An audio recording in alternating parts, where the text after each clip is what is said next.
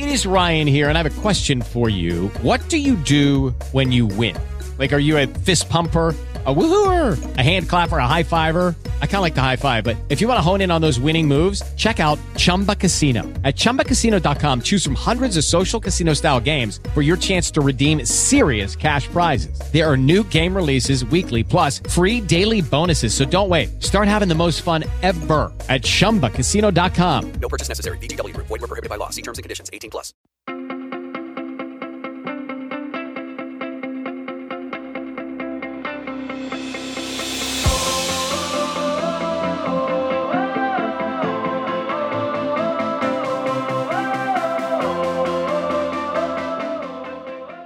Cari amici di Runtime, come abbiamo ripetuto moltissime volte, questa fase della nostra vita è segnata dalla più grande crisi dal dopoguerra ad oggi.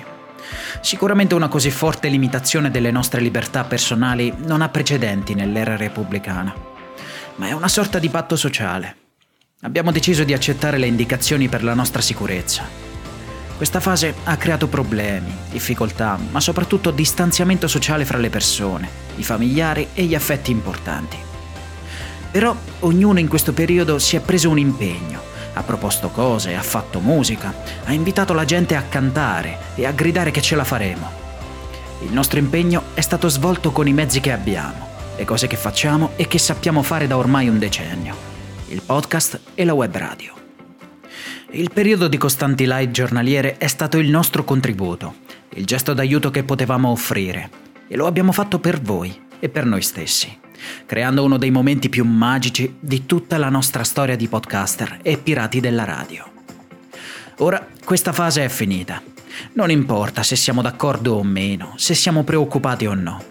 Importa essere concentrati nel riprendere la nostra vita, i nostri impegni più prioritari e cercare di farlo senza ammalarci. Pertanto, Runtime dal lunedì 4 maggio cessa il suo impegno di almeno una live al giorno.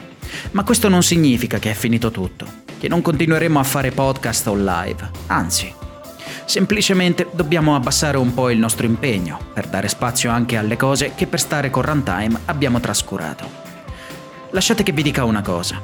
Tutti noi, dal primo all'ultimo arrivato, siamo orgogliosi di quello che abbiamo fatto e vogliamo ringraziarvi tutti, nella chat, nelle live, coloro che sono intervenuti in voce quelli che hanno scaricato gli episodi e tutti coloro che hanno restituito anche e soltanto con la presenza. Ci avete fatto sentire importanti e utili e tutto questo merita un grazie, perché se esiste una magia nel fare questa piccola radio pirata, beh, ovviamente è merito vostro. Con affetto, lo staff di Runtime.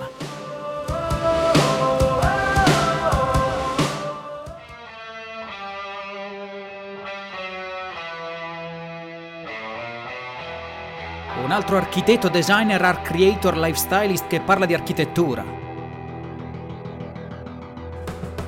Snap, Architettura Imperfetta, è il podcast del network Runtime Radio dedicato alle nuove tecnologie informatiche nel moderno processo di progettazione architettonica. BIM, realtà aumentata e virtuale, progettazione parametrica, algoritmica e generativa e tanto altro ancora. Io sono Roberto Marin ed ogni settimana ti racconto conoscenze ed esperienze utili a far evolvere digitalmente il mondo progettuale dell'architetto. Ti aspetto nella prossima puntata di Snap, Architettura Imperfetta, un podcast color grigio ciliegia.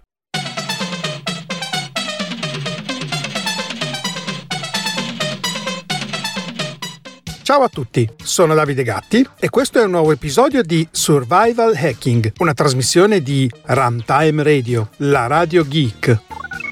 Questo episodio rispetto ai soliti dove vi racconto qualche avventura che mi è capitata durante la mia vita sia lavorativa che personale che mi ha consentito di in qualche modo risolvere qualche problema in modo un po' così bizzarro. Oggi vi voglio invece raccontare più che altro un lato che noi tutti quanti viviamo senza mai rendercene conto ma che mh, mm, viene utilizzato frequentissimamente nel campo tecnologico e nel campo diciamo in particolare non voglio dire illumino tecnica, ma vorrei dire diciamo, nell'illuminazione o, o, circa. Diciamo che altro laddove ci sono dei LED tutti noi oggi come oggi conosciamo più o meno che cosa sia un LED, ovvero quei dispositivi che producono luce basati su tecnologia semiconduttore, quindi non sono delle lampadine ma sono dei dispositivi che illuminano allo stato solido. Abbiamo imparato a conoscerli in questi ultimi anni perché si sono diffusi talmente tanto e il loro costo si è ridotto notevolmente che oramai ha preso il posto delle normali lampadine, lampade al neon, eccetera, eccetera. Quindi, come dire, ormai tutti noi conosciamo. Magari non conosciamo tecnicamente come sono realizzati, che dimensioni hanno, come sono fatti. Comunque sappiate che i LED esistono di tantissime forme, di tantissimi modelli. Quelli che voi vedete nelle lampadine a volte possono essere dei piccolissimi LED montati in quantità elevata, piuttosto che un grosso LED con una lente davanti. Esistono di tanti colori, esistono bianchi, rossi, verdi, gialli e poi esistono quelli multicolore, in particolare quelli RGB, cioè che hanno le tre parti fondamentali dei colori con i quali è possibile realizzare qualsiasi colore modulando l'intensità di ognuno dei colori. Quindi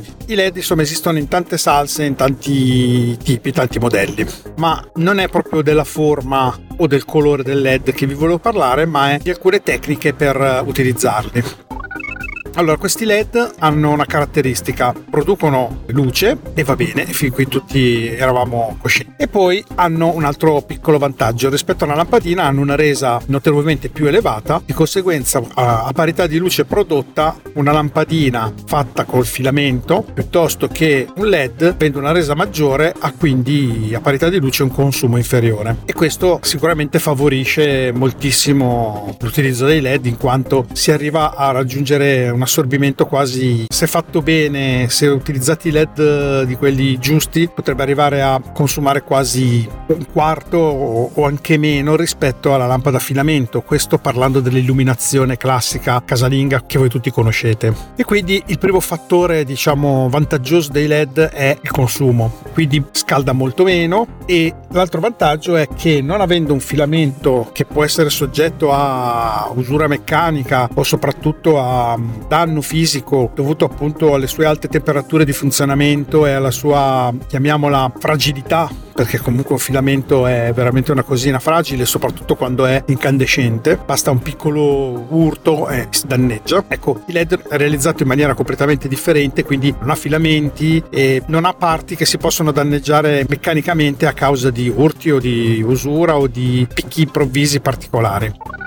Il LED ha solo una caratteristica negativa che hanno una piccola deriva luminosa nel tempo perché il LED in particolare quello bianco e anche quello blu producono quel tipo di luce non grazie al LED stesso ma grazie a un deposito di fosfori che viene posizionato sopra la, alla parte illuminante che invece si accende praticamente blu. Quindi un LED bianco praticamente è composto da un LED fondamentalmente blu un blu magari strano sul quale viene depositato un fosforo che lo fa illuminare bianco. Ecco questo fosforo nel tempo modifica leggermente sia la sua valore di luminosità luminosità che anche di tonalità. Quindi diciamo che nell'ambito di una decina d'anni potrebbe succedere che non fa né più la luce originale né il colore originale, però la deriva è talmente lenta che noi come esseri umani non ci accorgeremo mai di questa deriva e non ci accorgeremo mai neanche dell'eventuale riduzione di luminosità che può aver avuto, si parla di un 10% nemmeno in 10 anni, quindi difficilissimo riuscire a percepirlo e soprattutto mm,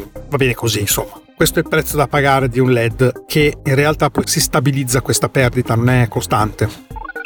Di conseguenza, che cosa possiamo dire? Ha molti vantaggi e decisamente al momento pochi svantaggi. Soprattutto si possono anche realizzare lampade molto più piccole o lampade a volte molto più luminose a parità di, di dimensione. No? Ci sono ancora dei tipi di lampade che non sono possibili da realizzare perché, diciamo, le lampade alogene, per esempio, sono delle lampade che sono realizzate con una tecnologia completamente differente rispetto alle lampadine classiche, quelle a filamento a bulbo, perché mh, funzionano ad alta pressione, diciamo, ha un'altra piccola tecnologia che può consentire di produrre una fortissima luce in una piccolissima dimensione. Ecco, ci sono ancora purtroppo alcune lampade alogene, quelle tipo a bastoncino, che esistono anche da 300-400 watt, quindi molto intense come luce, che con una lampada LED di pari dimensioni non, non è proprio possibile al momento riuscire a ottenere quel tipo di luminosità in quella dimensione.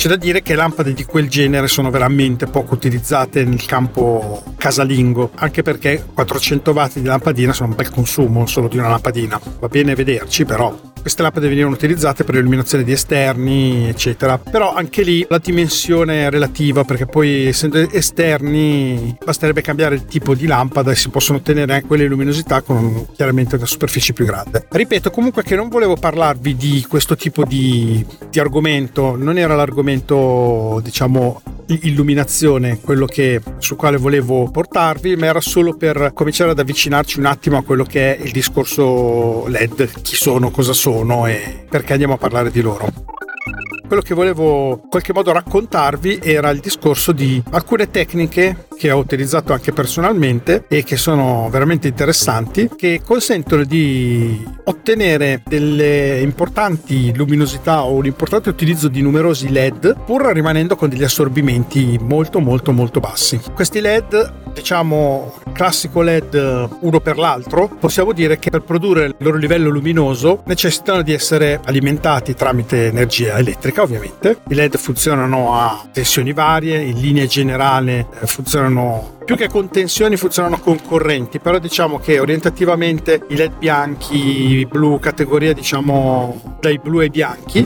funzionano con tensioni intorno ai 3 volt, il LED singolo standard. Eh? Proprio, però se il concetto volt è molto relativo sui LED e con delle correnti che variano in base alla, alla resa del LED. Un LED tipico standard, diciamo ormai di utilizzo comune, scarso, viaggia sui 5-10 mA di assorbimento e vanno pilotati perché funzionino bene e che abbiano la miglior resa possibile e che durino nel tempo, andrebbero pilotati a corrente costante, quindi regolare la corrente per um, definire la, la loro, il loro grado di luminosità.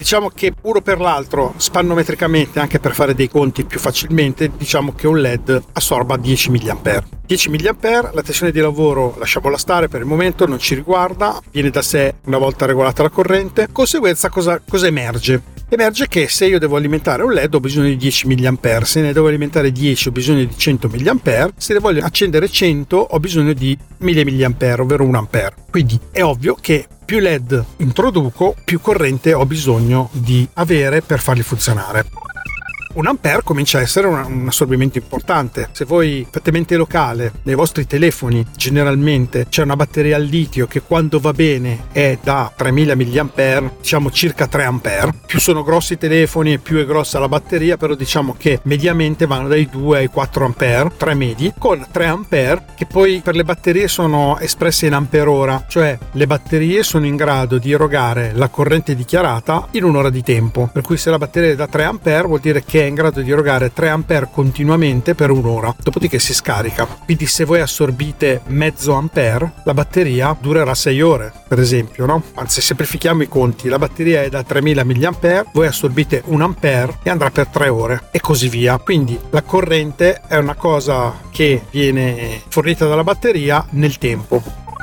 Torniamo ai nostri LED, abbiamo i nostri 100 LED che sono un bel numero eh, che vanno alimentati e con una batteria da 1 A, questi 100 LED che assorbono 1 A, durerebbe un'ora. Quali sono le tecniche possibili adesso per cercare di far sì che questa batteria duri di più? Cominciamo a fare qualche riflessione. In generale, quando vengono utilizzati questi LED, soprattutto non nell'ambito dell'illuminazione, ma magari per utilizzarli per fare dei display luminosi grafici per uh, pannelli sinottici piuttosto che per uh, altri tipi di utilizzi industriali dove ci sono un sacco di LED da accendere, piuttosto che orologi che funzionano a LED per essere molto luminosi. E nel mio caso specifico, in un apparecchio che aveva circa una settantina di LED, che veniva utilizzato come se fosse stato un display grafico a punti, l'apparato in questione andava a batterie e aveva bisogno di avere una durata elevata. Normalmente tutti i dispositivi a batteria funzionano con display a cristalli liquidi, per esempio, difficilmente vengono utilizzati LED appunto perché i LED hanno un assorbimento non trascurabile e di conseguenza non è il miglior eh, utilizzo quello dei LED.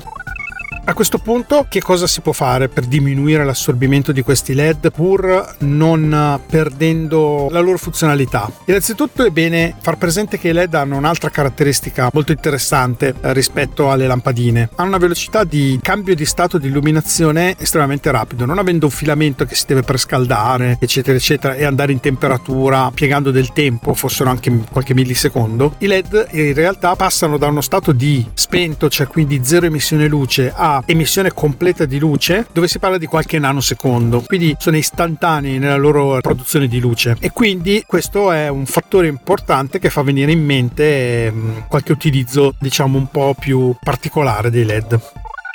E il primo utilizzo che viene subito in mente, ed è quello anche che voi probabilmente non ci fate caso ma l'avrete visto in uh, moltissimi casi, è quello di far funzionare il LED in maniera alternata. Al posto che un'illuminazione costante, quindi un assorbimento costante di 10 mA continui e produzione di luce costante e continua, il LED viene fatto lampeggiare. Se fatto lampeggiare a una certa velocità, quindi diciamo possiamo anche dire un kHz, cioè viene fatto lampeggiare mille volte volte al secondo, il nostro occhio non è in grado di percepire questo tipo di, di lampeggio. Ma fossero anche 100 Hz, faremmo già fatica a vederlo. Cioè, il nostro occhio fa fatica a percepire il lampeggio di una televisione che lampeggia a 60 Hz, 50 Hz, poi facendole lampeggiare a 100 Hz, cioè il refresh rate del pannello è a 100 Hz e non ce ne rendiamo conto, vuol dire che già superati 100 Hz il nostro occhio non è più in grado di percepire questo LED sta in realtà sta lampeggiando.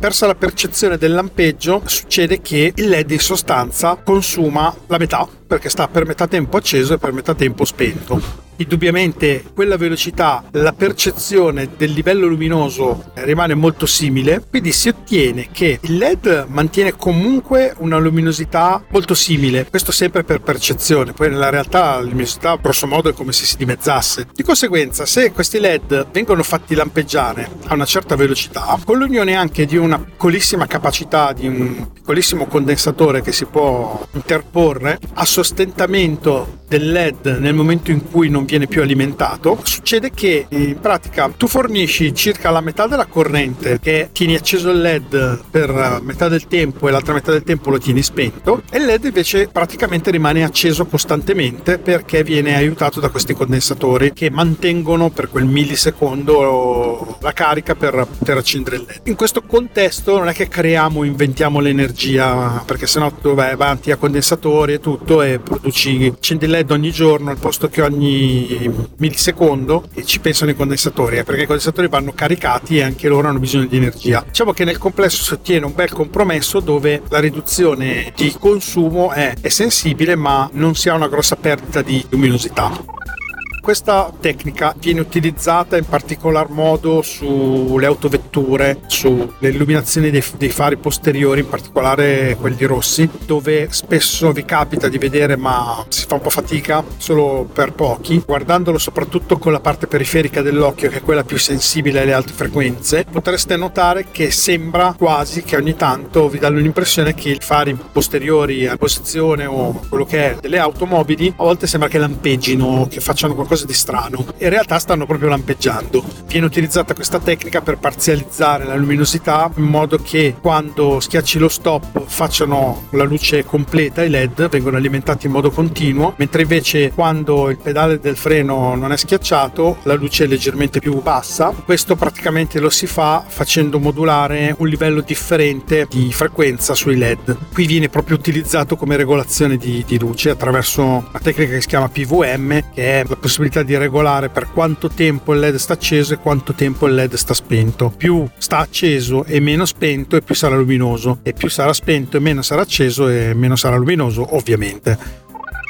questo non fa uso di condensatori e niente, questo viene proprio utilizzato per parzializzare l'illuminazione dei LED e far sì che ci sia come dire, una regolazione di luce e questo è il motivo per il quale lampeggia. Questo perché si utilizza? Si utilizza questa tecnica perché è una tecnica che non produce perdite di tensioni e di correnti. Lo si fa tutto per risparmio energetico e per possibilità di regolare questo tipo di luminosità in maniera molto più semplice. Agendo sulla centralina è possibile regolare il livello di luminosità. Se invece si facesse quello che si fa normalmente, magari poteva fare un regolatore di tensione che diminuisse la tensione dei LED, ma questo era un circuito analogico che avrebbe scaldato nel momento in cui il LED era parzialmente illuminato, mentre invece non scaldava quando era illuminato. Ma questo vabbè, non entriamo forse troppo nel dettaglio. La tecnica invece alla fine di cui voglio parlare dopo avervi pistolato, spiegato, smandruppato la minchia con tutta una serie di questioni è per arrivare al punto. Il punto è il multiplexing. Il multiplexing che è questa tecnica particolare per il pilotaggio dei LED o display a LED o dispositivi di qualsiasi genere. Anche i display a cristalli liquidi sono pilotati in multiplexing, però diciamo che il multiplexing offre una serie di caratteristiche interessanti per diversi motivi, uno dei quali un basso assorbimento e l'altro una um, riduzione sensibile dei fili di collegamento verso i LED e verso il controllore che dovrà far andare questi LED. Di conseguenza il multiplexing ci aiuta a fare tutte queste belle cose. Che cos'è il multiplexing? multiplexing dalla parola già suona un po' multiplexato, suona già per quello che fa. Lo scopo del multiplexing è quello di pilotare tante cose, ma una alla volta e non tutte assieme. Faccio un esempio molto semplice, cosa che vedete tutti i giorni davanti ai vostri occhi se avete un orologio o una radiosveglia di quelle con i display a LED. Eh, normalmente è formata da quattro display a sette segmenti che fanno vedere i vostri numerelli, ore e minuti e questi quattro display sono fra di loro del tutto uguali e chi controlla questi display è un circuito da microprocessore piuttosto piuttosto che un chip dedicato che pilota questi display. In realtà questi display sono composti appunto da 7 segmenti che sono 7 LED in realtà, più il punto che fa 8 e questi display hanno normalmente il display proprio standard a LED, quello il componente che voi potrete comprare nel negozio, è un componente che è un quadratino con disegnata la sagoma del numero 8 col puntino e poi in base ai vari segmenti che accendi produce vari numerelli. Fisicamente come è composto? È composto praticamente da 8 LED incastrati dentro nel modo corretto dentro questo display display per fare la figura del numero 8, poi illuminando i vari segmenti formano tutti i numeri che ci interessano. Ogni LED, come sappiamo, ha due piedini, un positivo e un negativo per essere alimentati, per essere illuminati, quindi in totale avremmo, dovremmo avere 16 piedini, due per ogni LED. In realtà dei fatti invece ne abbiamo molti di meno perché un pin per ogni LED viene messo in comune e questo genera un pin comune a tutti e magari è il negativo per esempio, quindi io il negativo ce l'ho già in comune, tutti attaccati assieme e poi ho 8 pin, uno per ogni segmento dove se io metto il positivo su uno di quegli 8 o 2 o 3 o 4 si accenderà il segmento relativo. Ecco, quindi il display in sostanza ha 8 fili per i LED più un comune. Benissimo, qui è dove viene utilizzato il multiplexing nella maniera più classica e tipica degli anni 70, da, da quando sono esistiti i display. In che senso? Praticamente se noi abbiamo uno o più display, semplicemente colleghiamo tutti gli 8 pin di ogni display insieme agli 8 pin del, dell'altro display adiacente e via andare e lasciamo separati i comuni. In pratica cosa abbiamo? Che avremo in totale di un display composto da 4 cifre, avremo 8 pin che sono gli otto segmenti, sette segmenti più il punto di ogni display che sono tutti assieme fra di loro e quindi io ho questi otto fili e più ho quattro fili comuni. Quindi in base a dove metto il comune in quel momento si accederà al display opportuno con la configurazione impostata sui sette segmenti. Questo consente semplicemente mettendo quattro poi transistor che si collegano al controller del display di poter pilotare il display semplicemente utilizzando 8 più 4 fili al posto che se ci pensate per 4 display sarebbero stati 8x4 32 collegamenti invece così ne abbiamo solamente 12 e più la quantità di display è elevata e più fili si risparmiano perché se aggiungessimo un altro display senza multiplexing dovremmo aggiungere altri 8 fili mentre invece per ogni display che aggiungiamo si deve solo aggiungere un filo Ecco, questo è molto vantaggioso per due motivi. Uno per un risparmio proprio di cablaggi, di fili, di collegamenti sia per il, il driver, cioè componente che deve pilotare questi display, che può essere magari un uh, microprocessore, e l'altro perché appunto si ha una riduzione notevole sugli assorbimenti. Facciamo finta una calcolatrice fatta con 10 uh, display. Questo piccolo processorino, un componente elettronico che deve pilotare questi display, se dovesse pilotare 10 display composti da 7 segmenti cada uno, quindi nel caso dovesse far accendere il numero 8, che quindi sono accesi tutti i segmenti, e ipotizzando sempre il famoso 10 mA, mAh avremo che ogni display assorbe 80 mAh. Se fossero 10 display assorbirebbe 800 mAh. Voi capite che semplicemente per accendere 10 display servono 800 mAh, una calcolatrice fatta a LED in questo modo con due batterie stilo durerebbe circa 10 minuti, 5 minuti. Le batterie stilo, se non ricordo male, potrebbero essere intorno ai 2 A, per cui vabbè, durerebbe un po' di più, ma comunque sia durerebbe molto poco rispetto a quanto siamo abituati.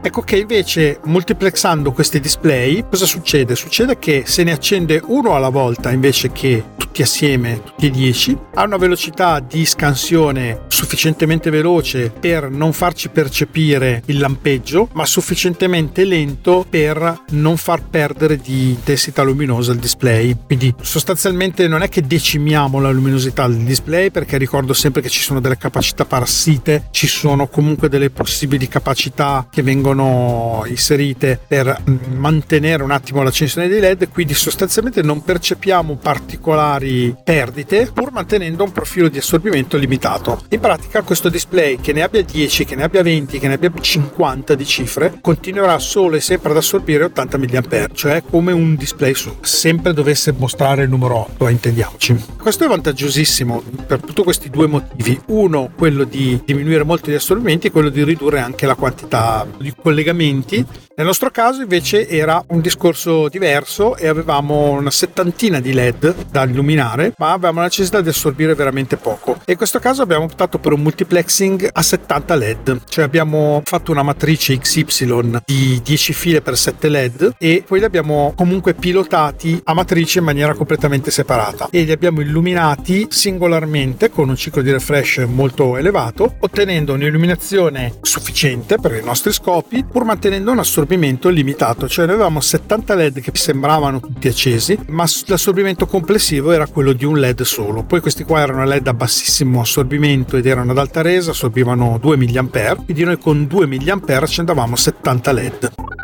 Questa tecnica di multiplexing eh, viene utilizzata sempre ovunque in tantissimi casi, in particolar modo per ridurre la quantità di collegamenti necessari a far funzionare questi dispositivi. Per dirvene una, fate conto che tutti i display cristalli liquidi che voi avete davanti agli occhi quando guardate un monitor, una TV, un orologio, un telefonino, se ci pensate, un display, senza andare su display troppo grandi, ma facciamo 1024x768 che è il classico display VGA che tutti conosciamo conosciamo. Quindi 1024 pixel orizzontali per uh, eh, 768 pixel verticali. Capite che 1024 e 768 sono 1800 collegamenti che dovrebbero andare a finire da qualche parte. Questi 1800 collegamenti sarebbero un fascio di cavi infinito. Questi display in realtà hanno dei multiplexer, diciamo, preliminari collegati direttamente sul vetro per ridurre questa quantità di segnali a una cinquantina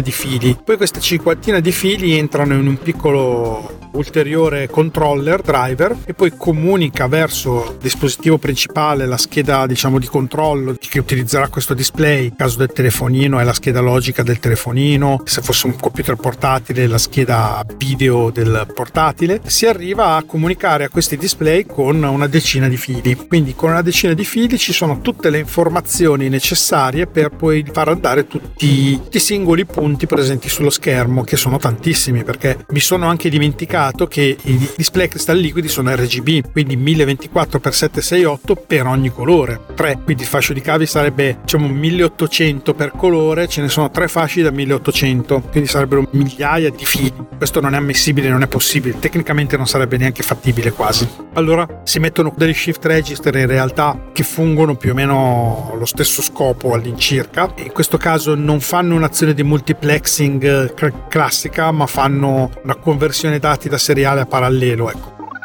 Multiplexer e demultiplexer sono componenti o tecniche utilizzate costantemente tutti i giorni davanti ai nostri occhi e questo ci consente di risparmiare energia, ci consente di diminuire fili di collegamento tra i dispositivi e risolvono problemi mica male voluto raccontarvi questa cosa qua perché mh, mm, appunto mi è venuto in mente eh, ieri sera vedendo la mia radiosveglia digitale a LED fatta a pixel, una matrice di pixel che poi sono LED, che lo osservavo e col pelo dell'occhio notavo che lampeggiava e ho detto cacchio, chissà quanta gente si è domandata di come mai si percepisce ogni tanto questo lampeggio dei LED, per quale motivo devono lampeggiare, perché lampeggiano, è una caratteristica del LED o è una cosa diversa? E quindi magari con questo ho cercato di svelare questo mistero per chi non è molto addentro nell'elettronica. Il LED se alimentato in maniera continua non lampeggia e non dà nessun effetto particolare. Quando lo vedete lampeggiare o percepite qualcosa che sembra in qualche modo che, che lampeggi, in particolare lo potete vedere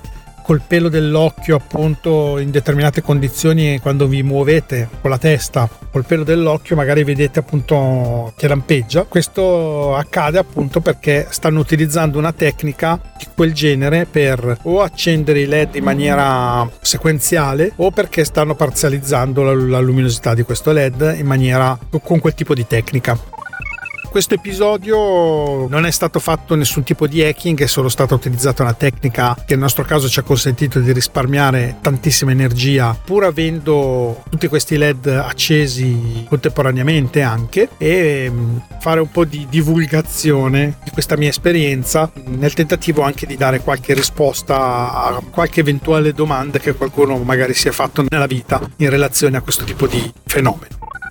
Bene, io vi ringrazio, spero che questo episodio vi sia interessato, era un, un argomento un po' diverso dal solito e chissà, magari può esservi utile nella vita per qualche cosa, per poter dare anche solo una risposta a qualcuno quando qualcuno vi chiede non ti sembra che lampeggino quei LED? Certo che lampeggiano perché sono pilotati con una tecnica o di multiplexing o di PVM che consente loro di essere regolati in luminosità in maniera semplice consente di ridurre i consumi, eccetera, eccetera, eccetera, e vi fate la, la, bella, la vostra bella scena. Bene, ringrazio, vi saluto. Vi ricordo sempre che Survival Hacking è prodotta da Davide Gatti con la supervisione di Alex Raccuglia e fa parte del network di runtimeradio.it dove andando sul sito www.runtimeradio.it slash anche io eh, potete vedere quali possono essere i sistemi per eh, darci supporto alla divulgazione. Mi raccomando, ascoltate, condividete e fate ascoltare ai vostri amici tutte queste trasmissioni, ce ne sono tantissime. Noi vi salutiamo, vi ringraziamo, cioè noi in Runtime, non solo io. Vi salutiamo salutiamo e vi ringraziamo per tutto quello che fate e per i vostri contributi. Grazie ancora, ciao, ci risentiamo al prossimo episodio. Ciao ciao!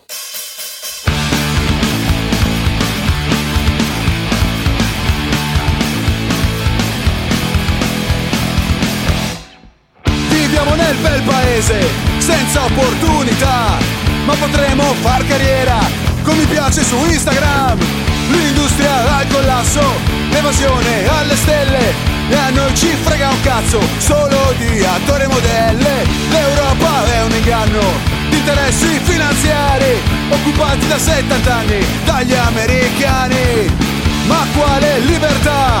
Vogliamo il nuovo iPhone. E la realtà fa schifo Meglio cacciare i Pokémon. Ma noi siamo ragazzi seri pensiamo al calcio e alla figa? Anche stanotte zero problemi. Un altro cocktail e un'altra riga. Generazione Erasmus Generazione Bataclan.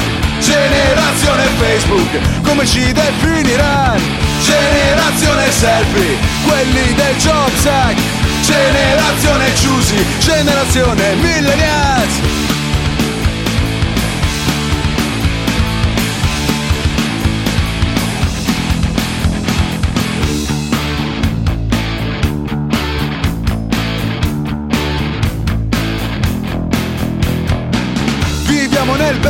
paese, senza creatività, nel pattume culturale, nella pubblicità.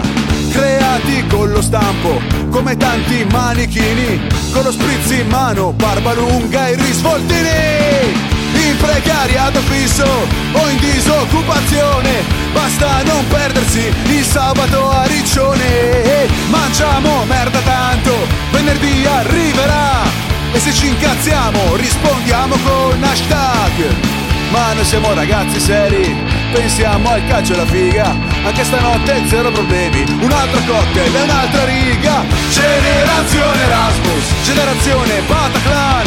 Generazione Facebook Come ci definiranno Generazione selfie, quelli del Jobs Act Generazione persa, generazione svegliati